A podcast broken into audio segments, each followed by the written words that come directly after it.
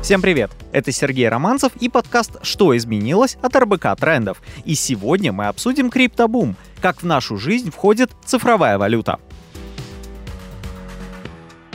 Крипта существует уже более 10 лет, но окончательно пока не закрепилась среди давно устоявшихся валют, вроде рубля, доллара и евро. Ситуация на бирже с такими деньгами тоже не всегда стабильна и сильно зависит от интереса покупателей к этой валюте.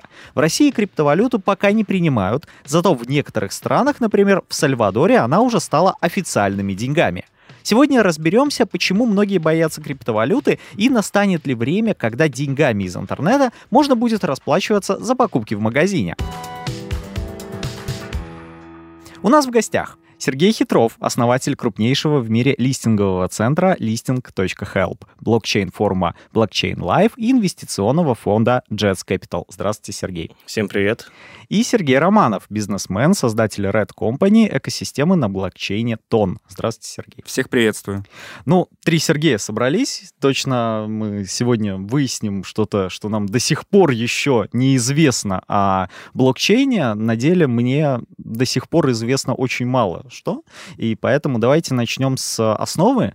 Мы много говорим про криптовалюту, но вряд ли понимаем до конца, что действительно означают вот эти цифры. Давайте попробуем простыми словами объяснить, что такое криптовалюта, как деньги попадают в компьютер и где они потом зарабатываются. Что такое криптовалюта? Но если совсем простыми словами объяснять, то это просто цифровые деньги, то есть это эволюция тех денег, которые у нас есть. Раньше были бумажные деньги, потом мы все стали пользоваться электронными деньгами, карточками и так далее. Сейчас просто идет новая эволюция, новая, скажем, такая эра денег, и они переходят в цифровые деньги. То есть это те же самые деньги, только которые используют технологии блокчейн. Где деньги хранятся? Они хранятся в распределенных регистрах, грубо говоря, по всему миру. Нет какой-то единой точки, где они хранятся. С помощью компьютера, с помощью различных устройств вы подключаетесь к своему кошельку и их используете. Сергей, а если этот кошелек когда-то выключится? Ну вот в моем понимании это как сервера, там, скажем, того же Kiwi или WebMoney, а вот если они выключатся? Кошелек — это всего лишь проводник отображения данных. На самом деле все остальное продолжает храниться в блокчейне, и можно создать совершенно другой кошелек, другая организация создаст кошелек. Вы сами при большом желании, усердии и упорстве можете создать кошелек и просто отображать те данные, которые вам необходимы. То есть кошелек, он никак не управляет вашими деньгами, он лишь помогает вам видеть и совершать какие-то операции, но он не может отключить ваши деньги, забрать ваши деньги и так далее. Смотрите, вот известно, что первым создали биткоин. Причем интересная история создания. В валюте около 10 лет уже, но никто до сих пор не знает, кто такой Сатоши Накамото, автор биткоина. И отсюда у меня возникает вопрос, кто за всем этим стоит? У него, получается, больше всех биткоинов? Ну, на самом деле, это такой философский, назовем так, вопрос, потому что очень много обсуждений, кто же стоит за биткоином. Есть много различных версий. Есть версии, что за биткоином стоит ФРС США. То есть они не знают, как отдать госдолг, но тем самым накачать там тот же биткоин со временем капитализации и в нужный момент там скинуть какую-то массу и отдать свой госдолг. И все мы наверняка знаем, что каждые 120 лет резервная валюта меняется. Но так устроено в мире. У доллара цикл подошел к концу. Будет так или иначе там мировая финансовая система искать какую-то альтернативу. Биткоин, в принципе, со своими функциями подходит в будущем как резервной какой-то валюте, которая не подконтрольна ни одному государству. То есть, по большому счету, может один человек пойти, создать себе валюту, ну и как-то заниматься ее продвижением, она сколько-то будет стоить. Ну, сейчас это очень сильно упрощено благодаря тому, что есть блокчейны, которые предоставляют такую инфраструктуру, там, например, Эфир, ТОН и другие блокчейны. На них можно просто прийти и создать внутреннюю криптовалюту этого блокчейна и дальше ее продвигать, использовать, вывести ее отдельно на биржу, у нее будет собственный курс, который будет отличаться от родного курса этого криптовалюты, этого блокчейна и так далее. То есть фактически, да, каждый может прийти создать. Другой вопрос, насколько это будет востребовано и ликвидно. Но и тут у меня возникает тоже такой интересный интересный вопрос. Смотрите, у нас все время звучит слово блокчейн. У меня оно в какой-то момент стало ассоциироваться со стандартом безопасности. И когда блокчейн стали применять в выборных системах, и эти выборы взламывались и подтасовывались, у меня возникал логичный вопрос, а зачем нужен блокчейн? Он не такой уж и безопасный. Блокчейн, он как-то связан все-таки с безопасностью или ничего общего к ней не имеет? Давайте поговорим вообще, что такое блокчейн, совсем простыми словами. Вот есть, допустим, мы обсуждали про Kiwi, WebMoney там и какие-либо другие платежные системы, но поймают владельцев, поймают, там, не знаю, арестуют их сервера, все, система накрылась. Здесь одну такую цепочку накроют, вторую цепочку, третью цепочку накроют, там кого-то посадят, кого-то поймают, у кого-то что-то изымут, а сотни тысяч других цепочек будут также работать.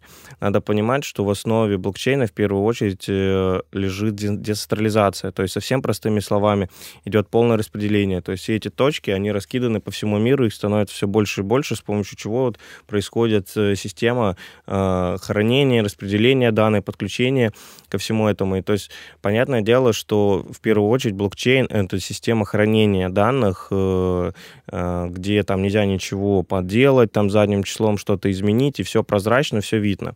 С точки зрения безопасности про блокчейн, к сожалению, очень много блокчейнов, назовем так, дырявых, очень много хакеры находят различные способы, как взломать. И действительно, это просто то же самое, как код какой-либо программы. Если код написан хорошо, то его не взломать. Если код написан плохо, и где оставлены какие-то дырки для хакеров, либо просто написано там не какими-то непрофессиональными программистами, то понятное дело, что такие блокчейны могут быть подвержены хакерским атакам, могут быть взломаны и так далее. То есть это просто блокчейн, сама суть, надо понимать, что это как вот хранение данных, где нет единого узла, который прям возьмешь и все как-то остановишь, вернешь что-то и так далее. Нет, в первую очередь блокчейн — это распределение данных, а взломать — это как обычный код. Смотрите, а как это устроено? Вот есть блокчейн, это что? Ну, фактически блокчейн — это система хранения данных или код какой-то организации, которая собралась и решила, мы делаем вот такую организацию, такой блокчейн, он будет написан по таким-то правилам и стандартам, мы отличаемся от других по тем или иным пунктам. А дальше уже начинается система того, что доверяете вы этой организации или нет. Это как магазин, в который вы у дома ходите. Вы можете выбрать перекресток, можете выбрать пятерочку, а можете ходить в азбуку вкуса. И дальше вы доверяете покупать эти продукты или нет. Если вы не специалист в области хранения данных, программирования и так далее, вы никак не можете провести аудит кода, проверить, прочитать целиком white paper и понять, что там написано и как это устроено. Поэтому здесь уже вопрос вашего доверия или всеобщего доверия, истории того, как этот блокчейн работает и что с ним случилось. Если это какая-то новая организация, фактически, ей достаточно тяжело доверять, и есть большое количество аудиторских компаний, которые говорят, надежна система или нет. Ну, то есть, наверное, только так можно с этим разобраться. Ну, о надежности, в принципе, в мире уже многие говорят. На февраль 19 года биткоин признали легальным в 111 странах мира. А около года назад президент Сальвадора даже решил спасти этой валютой свою валюту. Правда, чем вызвал бурю эмоций у местного населения, потому что упрекали биткоин в высокой волатильности. Возникает вопрос все-таки, а какие есть опасения признать ту или иную криптовалюту национальной? Ну, опасения, я думаю, в первую очередь заключаются в том, что государство стремится к тому, чтобы контролировать денежный поток. Кто контролирует поток денег, в общем-то, контролирует все. Государство в нормальном его виде зарабатывает на налогах своего населения, на налогах на бизнес, налогах на простых граждан, на тех или иных отчислениях. И если передать всю полноту власти управления денежным потоком какой-то независимой децентрализованной организации, то у государства возникает вопрос, как они будут контролировать денежный поток. И мне кажется, это такой основной камень преткновения в том плане, что это все тяжело обложить налогами, и получается с этого доход, благодаря которому живет государство. Вот, в принципе, мне кажется, основная причина, почему государства сейчас не понимают, как правильно подойти к регулированию криптовалюты. Я добавлю про Сальвадор. Сальвадор увеличил поток туристов более чем в 3 раза. после банально вот этой новости. И многие криптоны со всего мира ездят, чтобы посмотреть, как это так, пойти купить пиццу за биткоин, как это так, пойти купить укроп у бабушки на улице за биткоин с помощью телефона. То есть ты приезжаешь, у тебя может быть с собой кошелек с биткоином, и ты все этого достаточно для того, чтобы находиться в стране, что мороженое можно покупать за биткоин. Понятное дело, что сейчас первый вопрос, который зададут ваши подписчики, комиссия же за биткоин колоссальная. То есть комиссия может быть $10, а мороженое стоит 2. Так что за ерунда? И вот сейчас уже давно придуманы такие L2-решения, как там Lightning, биткоин там, и так далее, там, которые помогают упростить эту задачу, куда переводятся биткоины, и дальше на основе лайтинга биткоина там уже идут комиссии, но они минимальные или просто копеечные, то есть их, можно сказать, не видно. И спокойно можно расплачиваться внутри страны. Сальвадор сделал шаг. Первое, они заработали очень много денег к тому, что туризм стал развиваться, и второе, пошел приток очень больших денег со стороны крипторынка, то есть там начали создаваться какие-то локальные хабы. И третий, тоже важный момент, в Сальвадоре узнал весь мир. То есть до этого это, если почитать историю Сальвадора, ничем не примечательная страна, у которой достаточно плохая экономика, и десяток лет назад были очень большие проблемы в стране. Сейчас это страна, о которой знают все криптоны. Неправильно, конечно, говорить, что каждый уважающий себя криптан должен посетить эту страну, но так или иначе лидеры криптоиндустрии уже посещали, как минимум посмотреть, как это действительно все работает. Я считаю, что это было создано как такая экспериментальная страна, посмотреть, как это будет работать, внедрить биткоин, где можно расплачиваться битком везде, вплоть до мороженой на улице. То есть я правильно понимаю, что есть в странах, где можно расплачиваться биткоином, в России, к слову, запрещено, а есть специальные кошельки маленькие, куда ты интегрируешь свой аккаунт, и вот ты им подходишь, и как технология Apple Pay. Да, не нужно даже кошелек какой-то там заводить определенный, достаточно установить мобильное приложение на телефоне и с помощью телефона расплачиваться везде в стране, где только можно. Ну, даже есть организации, которые выпускают карточки, которыми можно расплачиваться в странах, где это принято, тот же там Binance, в странах, где у них есть лицензирование, они могут выпустить карты, с помощью которых также можно расплачиваться. А мы уже ранее говорили о том, что, в принципе, ты можешь на том же Binance завести кошелек и купить разные валюты. А как происходит списание? То есть ты привязываешь к кошельку конкретную валюту, с которой будет идти списание? Ты же должен нужно отличать здесь биржи и кошельки. То есть кошелек — это место, где вы храните свои деньги, и обычно только вы имеете доступ к этому кошельку, если он не кастодиальный.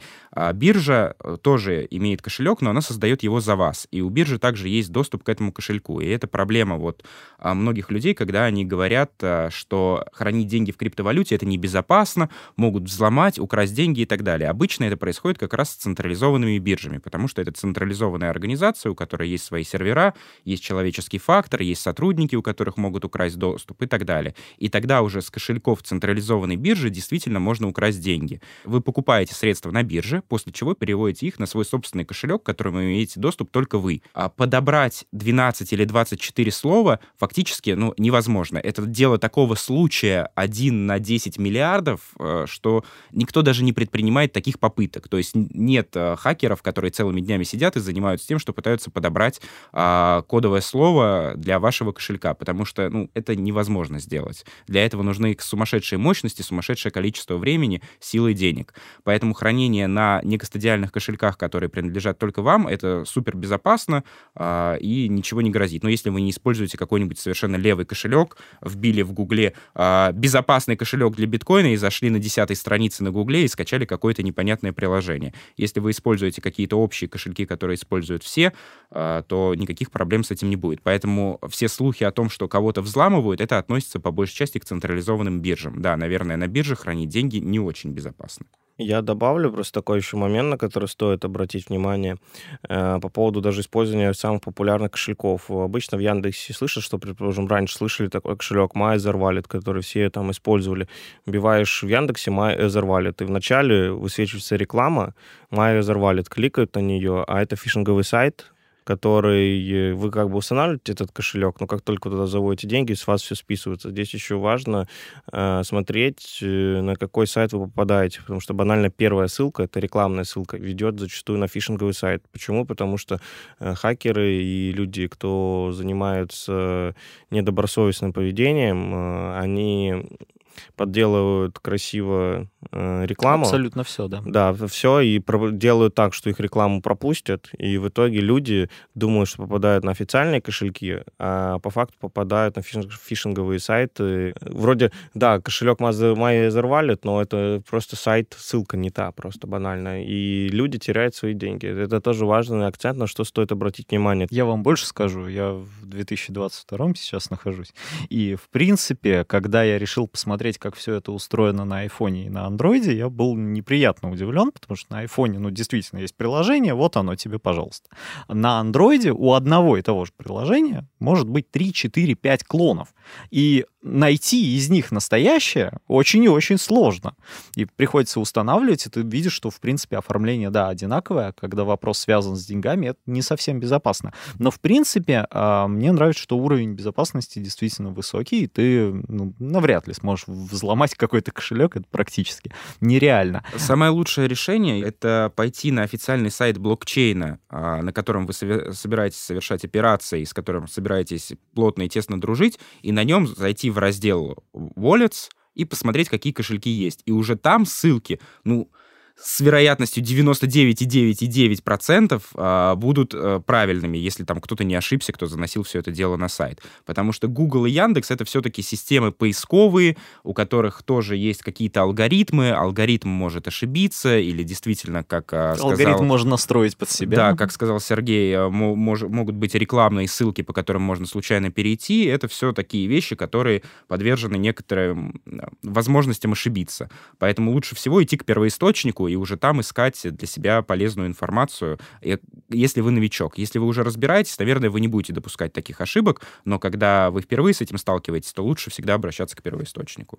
Как можно взломать вот такие децентрализованные кошельки, не хранящие на бирже и так далее, только при условии, если сам пользователь сделает ряд ошибок, из-за которых он может потерять доступы к кошелькам, либо передать кому-то доступы, потому что вот коллега упомянул про ключевые слова, там может он хранить, не знаю, в заметках, в фотографиях, iCloud легко взламывается, конечно.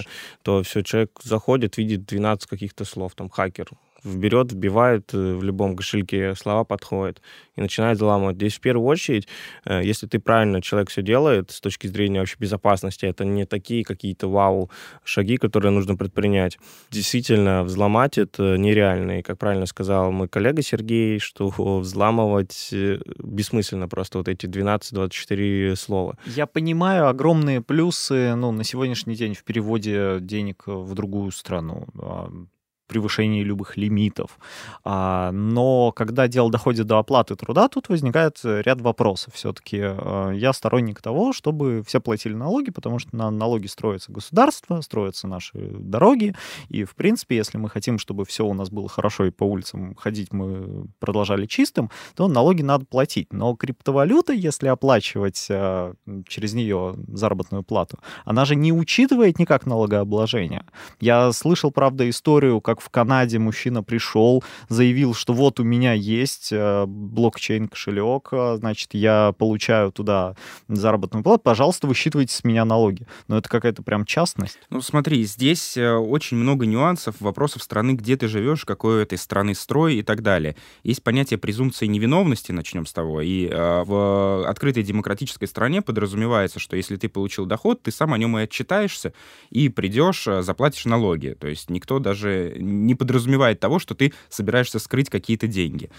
И здесь начинается вопрос того, как признать криптовалюту. И чем прекрасен блокчейн, и вообще, на самом деле, удивителен, это такая дивергенция небольшая, это самое открытое, что можно придумать, потому что ты можешь прийти и проверить абсолютно любую транзакцию с любого кошелька, когда она была произведена, кем как раз не можешь, и анонимность. потому что ты не знаешь, кому принадлежит этот кошелек.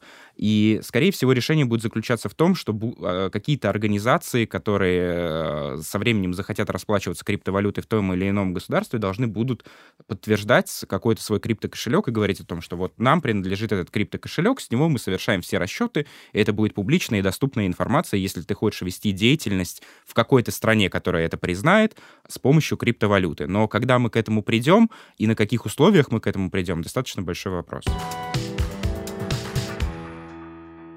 Ладно, платить налоги, но все ли криптовалюты зарабатываются с помощью майнинга? Нет, конечно.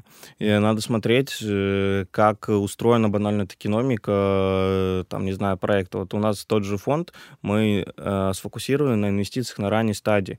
И когда мы инвестируем в проекты, мы начинаем смотреть их экономику.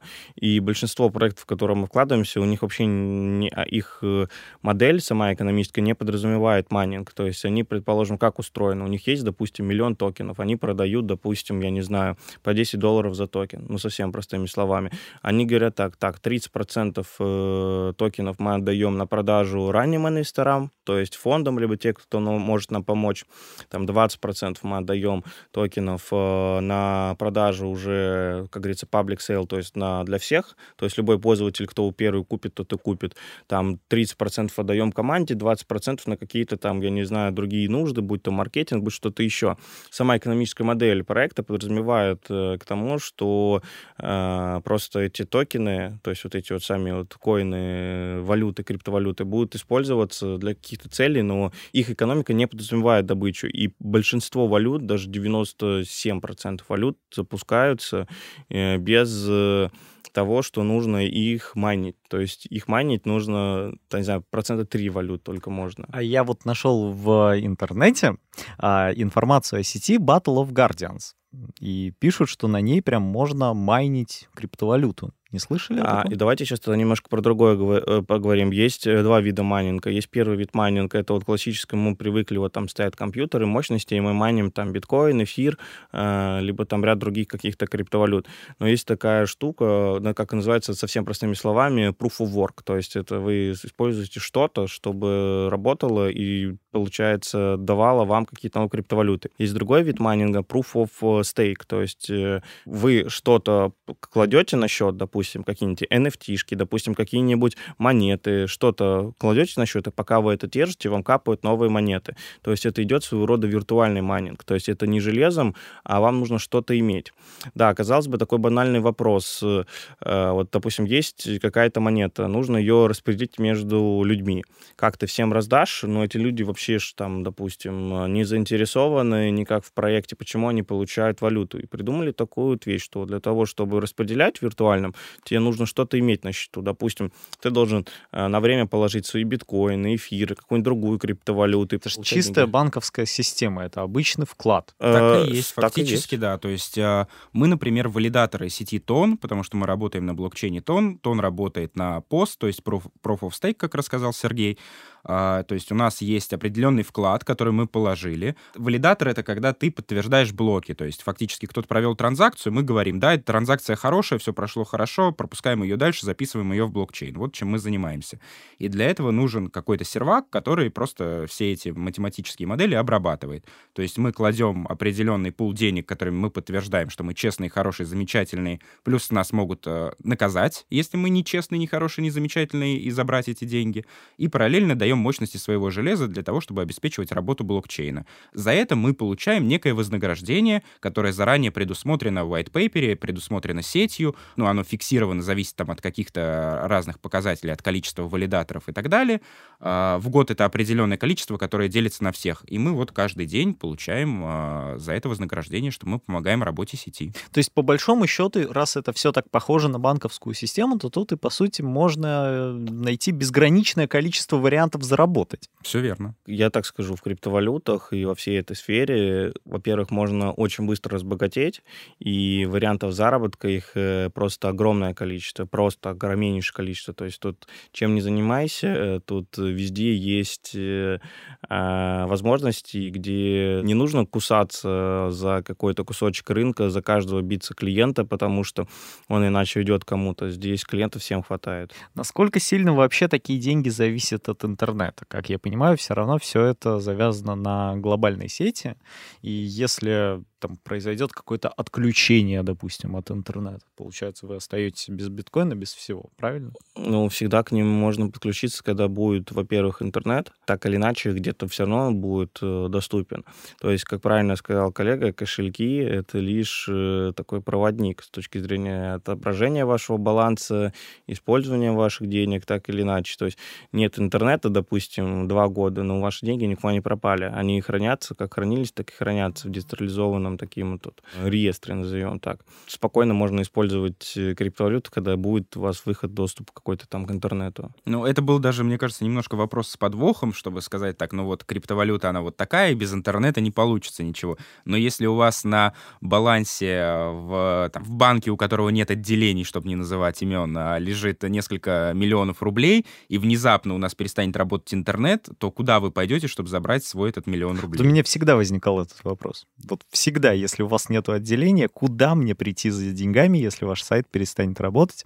А такие примеры, причем у некоторых банков мы знаем. Да, и здесь как раз особенность блокчейна выигрывает по сравнению с обычной банковской системой, потому что тут вам действительно некуда пойти, не к кому обратиться, или вы встанете в очень большую очередь на получение денег. Здесь вам достаточно появиться в месте, где есть сеть, и ваши деньги снова в вашем доступе, потому что данные о них хранятся в сети. Единственное, что вам нужно, это иметь подключение к этой сети. Больше вам ничего не нужно. Никто другой эти деньги не регулирует.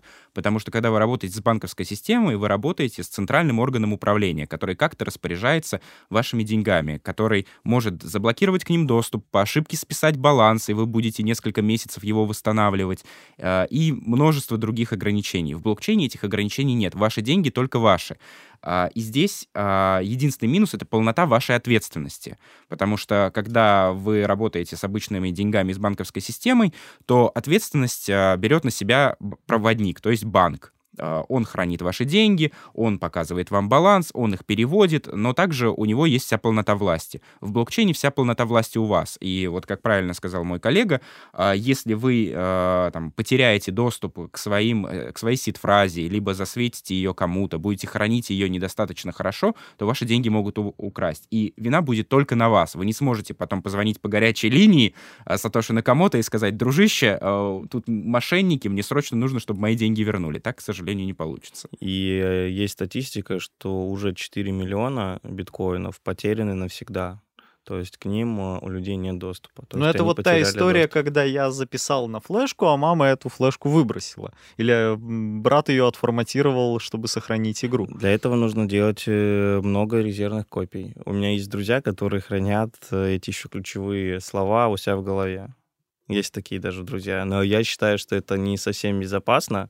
Если уж говорить о том, что случайно мама там не выбросила флешку, когда там решила прийти домой и убраться, допустим, либо какие-то так далее, то здесь нужно в резервных местах хранить. А с точки зрения того, чтобы быть спокойным, за криптовалюты первый совет: никогда не рассказывайте кому-то, что у вас есть криптовалюта, и если ее даже много, то есть лучше про это не говорить, потому что, понятное дело, к тебе подойдут, нож к горлу, давай переводи, все. И тут не совсем правильно говорить кому-то о том, что есть криптовалюта, потому что в России таких прецедентов достаточно, к сожалению, было много. Ну, а перевести-то легко, как я понимаю, зашел в приложение, перевел. Да, и перевел. А, предположим, вот всем известные братья Уинклсы есть такие вот, которые вместе с Цукербергом создавали Facebook. Ну, как создавали? Они обвинили Цукерберга, что он у них украл идею.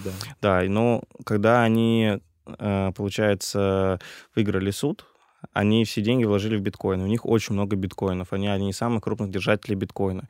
Понятное дело, за ними охотятся все, кому только не лень. Они сделали классно. Вот есть сид-фраза, 24 слова. Они взяли, разбили эту фразу на 20... Не-не-не, по одному слову. И раскинули по банкам Америки. Ну, то есть, если... Я думал, один придумает 12, а другой будет знать... Нет, а там никто не придумывает эти 12 слов, там тебе дают уже готовые слова. Уже готовые. И это они взяли, эти слова разбили по банкам Америки, раскидали по ячейкам. То есть для того, чтобы приехать и собрать эту фразу, это нужно два брата и прям много времени. То есть если кто-то там захочет что-то вдруг у них забрать, он просто физически это сделать не может. Это говоря о том, что как это уже совсем люди, как назовем так, запариваются с точки зрения безопасности и подстраховываются от момента того, что кто-то вдруг несанкционированно захочет отобрать их криптовалюту. А на ваш взгляд, стоит ли сейчас вообще входить в историю с криптовалютой? Потому что, насколько я помню, в мае этого года, впервые с 2020 года, биткоин упал ниже 27 тысяч долларов за один биткоин. И, в принципе, он там рос, потом такое глобальное падение. Стоит ли туда входить сейчас? И есть ли в этом еще перспектива? Может ли он вырасти? Тут вопрос большой, что значит входить? Если подразумевается цель инвестиции и заработать денег, то, как сказал мой коллега, вариантов заработка очень много. Начнем с того, что криптовалют, если зайти на CoinMarketCap, безграничное количество, исчисляемое тысячами. Те, кто не попали в этот список, наверное, десятки тысяч. И заработать можно буквально на каждой из них. Наверное, не нужно идти там совсем неизвестной криптовалюты, потому что там нет ни ликвидности, ничего, никаких гарантий. Гарантий нигде нет, но просто банально вы потом ее никому не продадите. Но есть большое количество разных, очень классных проектов, которые работают с какими-то отличиями по сравнению с биткоином, с эфиром или с другими. Та же Солана, тот же ТОН.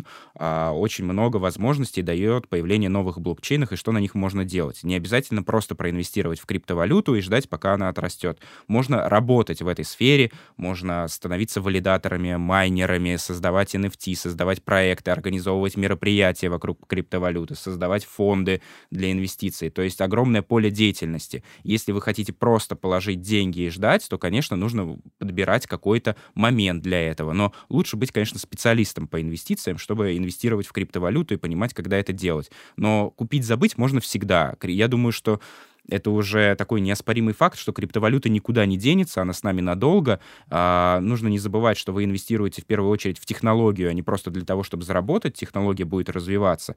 И также вы должны уметь использовать эту технологию, а не просто так, вот, я хочу заработать. Вы должны понимать, как она работает.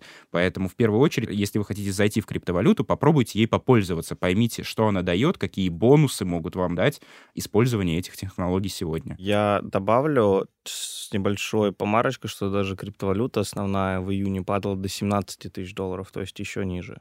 Да, казалось бы, очень плохо, что делать, как любят говорить, только начинает падать биткоин, сразу в российских СМИ все, биткоин-скам. Вот мне нравится особенно то, что происходит в медиа. Только биток растет, почему эксперты прогнозируют, как вырастет биткоин там, до 60-70 тысяч, когда он вырастет. Только он чуть падает, сразу эксперты прогнозируют, до скольки мы упадем. Но говоря о том, что до 17 тысяч вроде бы биток упал, что с ним делать, все плохо или нет, надо посмотреть просто на финансовые циклы. Если мы посмотрим на финансовые циклы классического финансового рынка, фондового рынка, то там в среднем идет цикл лет 10. То есть там лет 10 идет подъем, потом экономический кризис, спад, потом опять подъем и так далее. То в криптовалюте это происходит раз в 4 года.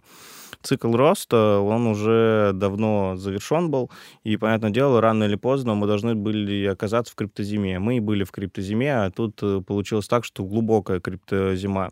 Это нормальные экономические циклы, что за любым спадом идет коррекция, она в какое-то определенном времени, там, в течение пару лет будет, потом опять идет рост. Если посмотреть на весь цикл биткоина и всей капитализации крипторынка, то же самое и существует. Надо понять, что рано или поздно это все восстановится, цикл медвежьего рынка, он закончится.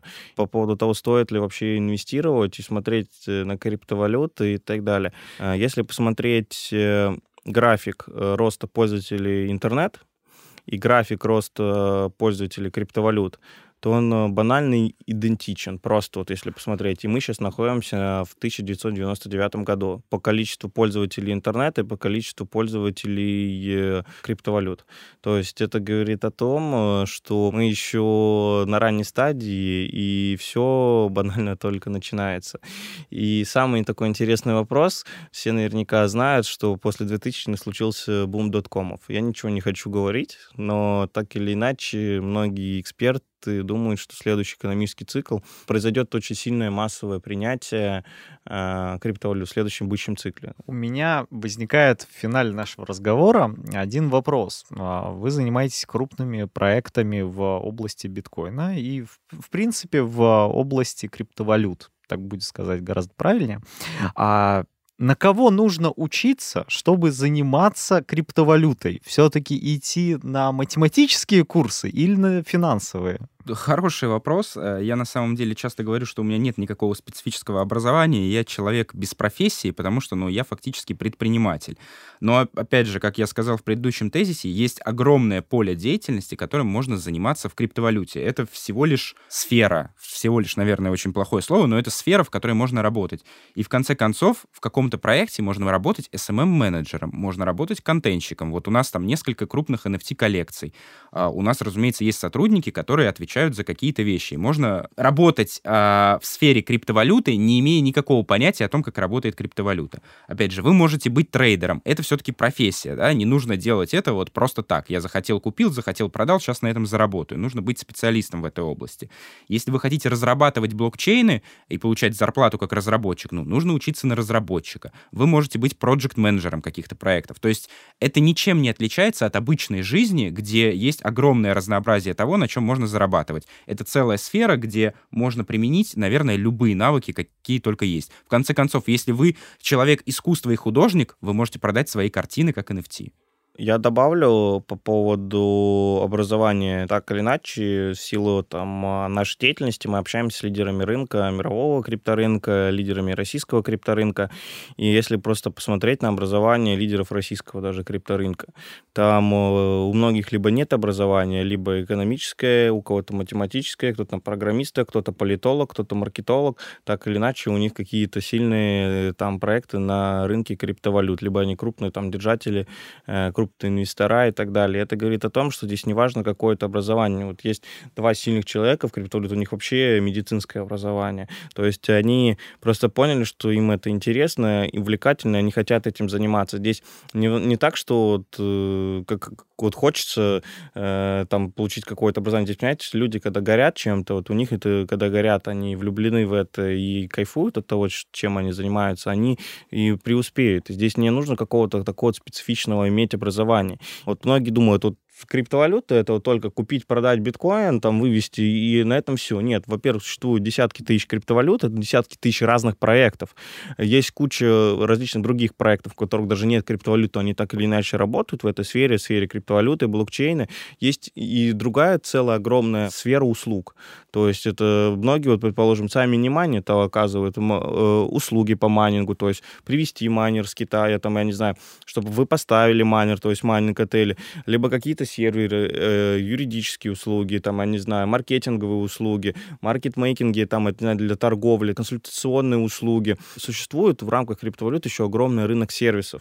Я бы даже сказал, это получается не рынок, это получается целая сфера. Спасибо вам большое. Я уверен, что наш разговор поможет многим слушателям в этом разобраться, потому что для меня за этот час стало много более понятно. Это был прям очень интересный разговор. А мне, в свою очередь, остается напомнить, что сегодня мы обсуждали криптобум и как в нашу жизнь входит цифровая валюта. Совсем скоро снова встретимся на всех подкаст-площадках. Ставьте нам оценки и пишите комментарии. А больше материалов по темам наших эпизодов вы всегда сможете найти на сайте и в социальных сетях РБК-трендов.